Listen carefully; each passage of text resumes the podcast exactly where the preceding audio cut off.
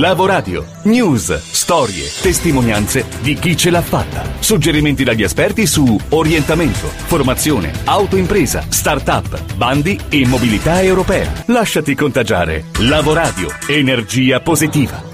Ben ritrovati, ribelli positivi, ci siamo definiti così nell'ultima puntata, allora proviamo a immaginarci in questa veste, cioè di quelli che vogliono cambiare le cose dal basso per dare una sorta di spallata che comporti una crescita sia nostra personale ma anche quella delle nostre comunità di riferimento, siano esse familiari, aziendali, lavorative, professionali. Siamo di fatto dei change makers, ma dobbiamo prima di tutto essere in grado di leggere il nostro presente, così magmatico, così strano, ricco di paradossi, ricco di contraddizioni, e di assumere una nuova consapevolezza rispetto ai problemi da risolvere per farli diventare opportunità. Scenari. La crisi Covid-19 ha fortemente colpito i mercati del lavoro europei e potrebbero essere necessari anni per l'occupazione per tornare ai livelli pre-crisi. Ma la pandemia non sarà l'unica tendenza che modella il futuro del lavoro nel continente. Automazione e soprattutto intelligenza artificiale all'interno di questa galassia possono rimodellare il mix delle professioni, le competenze richieste al lavoro e le transizioni tra lavori e ruoli professionali. Più della metà della forza lavoro europea dovrà affrontare transizioni significative. L'automazione richiederà a tutti i lavoratori di acquisire nuove competenze. Una ricerca di McKinsey dal titolo The Future of Work in Europe ci regala prove emergenti rispetto ad un'accelerazione dei trend pre-Covid e un consolidamento delle divergenze tra due grandi aree.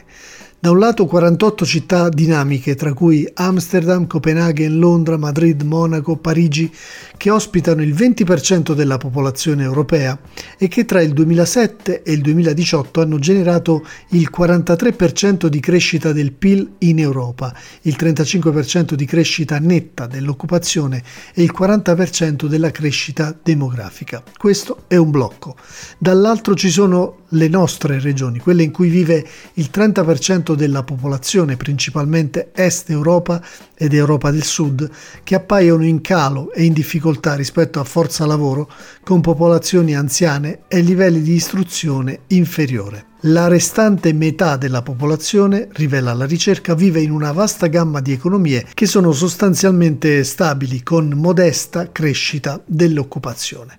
Che cosa può avvenire dunque nel prossimo futuro? Queste 48 città potrebbero catturare oltre il 50% potenziale di crescita del lavoro europeo nel prossimo decennio, continuando e intensificando la concentrazione geografica che abbiamo visto di recente. In questo caso, queste aree potrebbero aver bisogno di attrarre lavoratori da altre zone per riempire di oltre 2,5 milioni di posti di lavoro. Lavoro iperqualificato, certo, ma anche lavoro umile, perché laddove cresce la densità di persone alto spendenti, cresce anche la richiesta di altre mansioni al servizio di questo target. Qual è allora il fattore che può ribaltare in parte questo scenario così divergente e pieno di disallineamenti? Ne abbiamo parlato nelle ultime puntate ed è la spinta al lavoro da remoto, manifestata proprio dalla crisi pandemica, e cioè lo smart working, che per aziende significherebbe potersi espandere in regioni a basso costo o offrire maggiori opportunità remote e indipendenti, liberando le grandi città da congestioni, ulteriori investimenti in infrastrutture, alloggi ed evitando quei disallineamenti tra i redditi, soprattutto per le mansioni medie, e il costo della vita sempre in crescita. Lo smart working può cambiare l'urbanizzazione, permettendo alle aziende di liberare il proprio portafoglio immobiliare e dare chance ai talenti che sono delocalizzati, magari in aree marginali o decrescenti, consentendo dunque di spaziare, di acquisire talenti in varie parti d'Europa.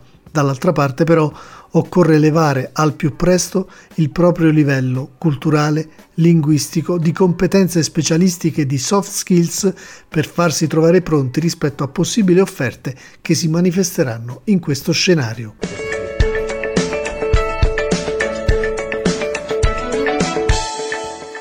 E per approfondire il tema delle nuove competenze stimolate dallo scenario in mutamento che abbiamo appena descritto, abbiamo invitato la career coach Francesca Scelsi di Job Scouting.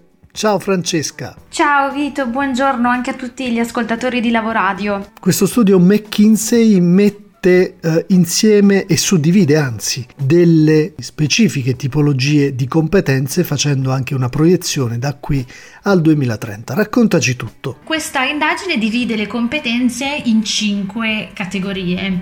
La prima categoria è quella delle competenze manuali e fisiche. La seconda categoria è quella delle abilità cognitive di base. La terza invece è quella delle abilità cognitive alte, elevate. Poi abbiamo una quarta categoria legata alle competenze sociali ed emotive e infine un'ultima categoria legata alle competenze tecnologiche.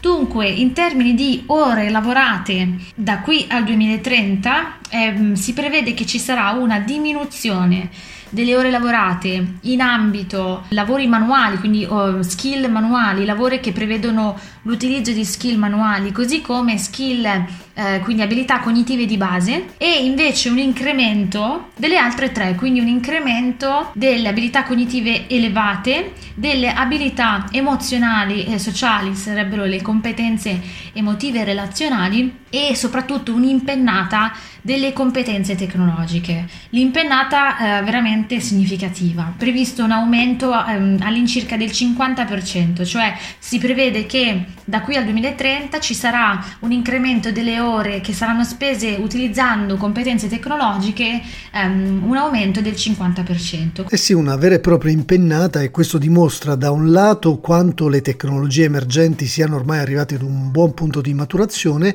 e dall'altro quanto l'effetto Covid, l'effetto pandemia abbia fatto accelerare in qualche modo le dinamiche connesse alla digitalizzazione.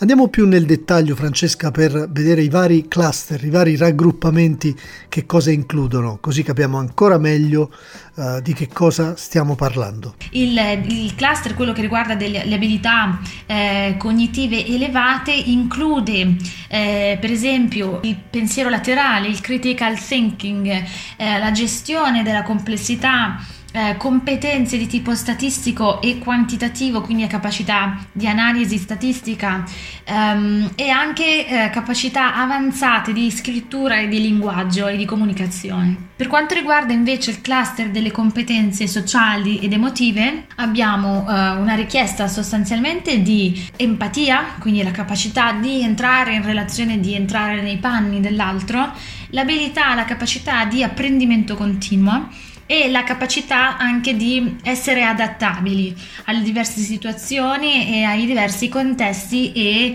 persone che sono intorno a noi. Infine, il cluster che abbiamo visto che ha l'impennata maggiore, che è quello delle competenze tecnologiche, abbraccia competenze che vanno da abilità IT di tipo avanzato, quindi di programmazione di tipo avanzato, ma soprattutto quello che riguarda i dati, quindi posizioni per esempio come il big data developer o come il data scientist, il data engineer. Questo tipo di professioni hanno un grande bagaglio di queste competenze, e queste comunque, la capacità di analizzare i dati, saranno competenze richieste anche per ruoli non necessariamente verticali sulla gestione del dato. Quindi abbiamo un cambiamento insomma in corso da qua al 2030 che già comincia a far vedere i suoi effetti. Grazie a Francesca Scelsi di Jobscouting.it. E tra lo scenario delineato e questo focus sulle competenze ce n'è abbastanza per maturare in modo consapevole le scelte migliori per il prossimo futuro. Startup. All'interno dell'ecosistema italiano continuano a crescere le start-up, non rispetto alle percentuali di paesi europei più importanti che hanno investito di più, però continua questo trend.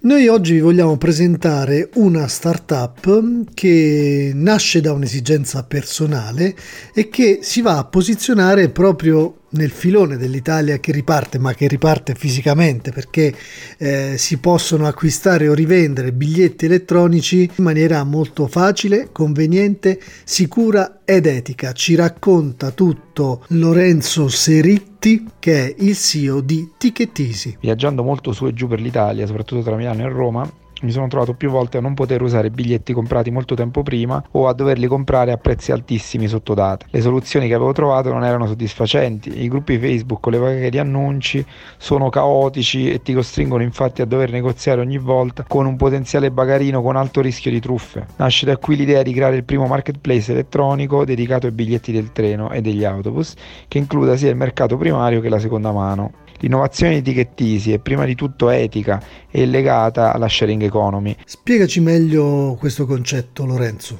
Vogliamo creare la prima community italiana di viaggiatori smart, flessibili e sostenibili. L'obiettivo è infatti democratizzare l'accesso ai biglietti di treno e bus a tutte le categorie di viaggiatori, anche quelle che oggi fanno fatica a potersi permettere un Napoli-Milano da 120 euro solo andata, peraltro in vagoni sovraffollati e con la quasi certezza di arrivare in ritardo. Ticketeasy quindi crea il primo spazio online dove confrontare tutte le offerte del mercato primario, con Trenitalia, Italo, Marino e tanti altri, e aggiunge a questo un'area dedicata alla compravendita tra utenti di biglietti di seconda mano, in tutta sicurezza col supporto di strumenti statistici all'avanguardia che suggeriscono ad esempio il prezzo di vendita ottimale. In questo modo i nostri clienti possono avere un quadro di informazioni complete e poter acquistare il biglietto preferito e alle condizioni economiche più vantaggiose da un lato, o dall'altro possono vendere un biglietto inutilizzato, mentre oggi devono accontentarsi, se gli va bene, di un buono, soggetto peraltro a penali e costi occulti. E dunque un'opportunità importante, soprattutto in questi mesi particolari di riavvio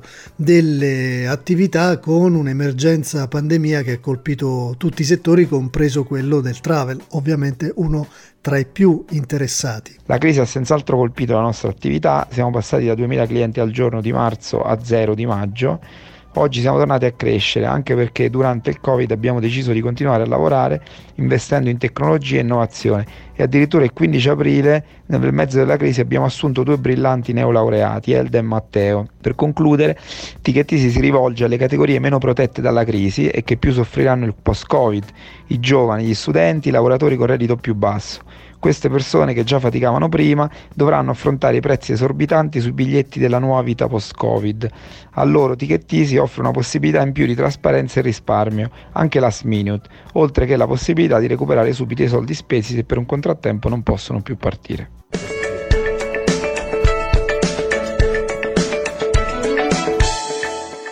Bene, startup che crescono, così come crescono però tuttavia anche i timori legati ai giovani e al futuro, in uno scenario magmatico che abbiamo provato a descrivere e che ha portato sicuramente ulteriore incertezza, ulteriore scetticismo. La Commissione europea risponde con dei bandi ad hoc per provare a riconnettere il tessuto giovanile, e ci racconta tutto il nostro faro sull'Europa Antonino Imbesi dell'associazione Euronet dell'antenna Europe Direct Basilicata. L'Europa ci riguarda. La Commissione europea ha recentemente pubblicato l'invito a presentare proposte dal titolo European Youth Together per il 2020 nell'ambito del programma Erasmus Plus. Con un budget previsto di 5 milioni di euro, questa iniziativa vuole sostenere le reti di organizzazioni giovanili che devono guidare i giovani in questo periodo di crisi ed aiutarli ad acquisire capacità di vita ed essere pronti per il futuro. La crisi del coronavirus infatti ha avuto un impatto drammatico su molti giovani che si sono allontanati e disconnessi dai loro coetanei, dalle normali attività quotidiane, affrontando anche incertezze riguardo alle loro prospettive di lavoro, la vita sociale ed il tempo libero. Questa cosa si rivolge alle ONG giovanili per produrre progetti che coinvolgano almeno 5 partner in 5 diversi paesi e che abbiano la capacità di mobilitare giovani in partenariati in tutti i paesi del programma Erasmus Plus, con particolare attenzione alle conseguenze del Covid-19 sulla gioventù. Il termine per la presentazione dei progetti è il 28 luglio 2020. La tipologia di attività ammissibili riguarda attività di mobilità di larga scala, anche con preparazioni online, attività di partecipazione dei giovani su politica dell'Unione Europea per la gioventù, scambi di esperienze e buone prassi, creazioni di reti e partenariati, attività di sensibilizzazione, informazione e divulgazione, nonché di promozione delle priorità politiche dell'Unione Europea nel campo dei giovani. Le attività finanziabili probabilmente saranno 10-15 progetti. Il contributo europeo coprirà fino all'80% dei costi totali e sarà compreso tra 100 e 500 mila euro. Per maggiori informazioni andare sul sito ec.europa.eu. E con questo invito, che speriamo tante ONG giovanili possano accogliere in Europa, chiudiamo la puntata di Lavoradio. Vi rimandiamo alla prossima settimana e vi lasciamo in compagnia dell'aforisma della settimana, come di consueto curato dalla fantastica voce dell'attrice Tonia Bruno. Alla prossima! In genere ci viene detto che nella vita abbiamo una scelta tra due sole strade: lottare con tutte le nostre forze per arrivare in cima e per avere successo, o riunirci all'esercito dei nessuno. Invece esiste una terza via, amico. Puoi farti da parte e cominciare ad essere la persona che vuoi essere. Non sei obbligato a fare il loro gioco. Sergio Bambaren. Scrivici a lavoradio@gmail.com. Lasciati contagiare. Lavoradio, energia positiva.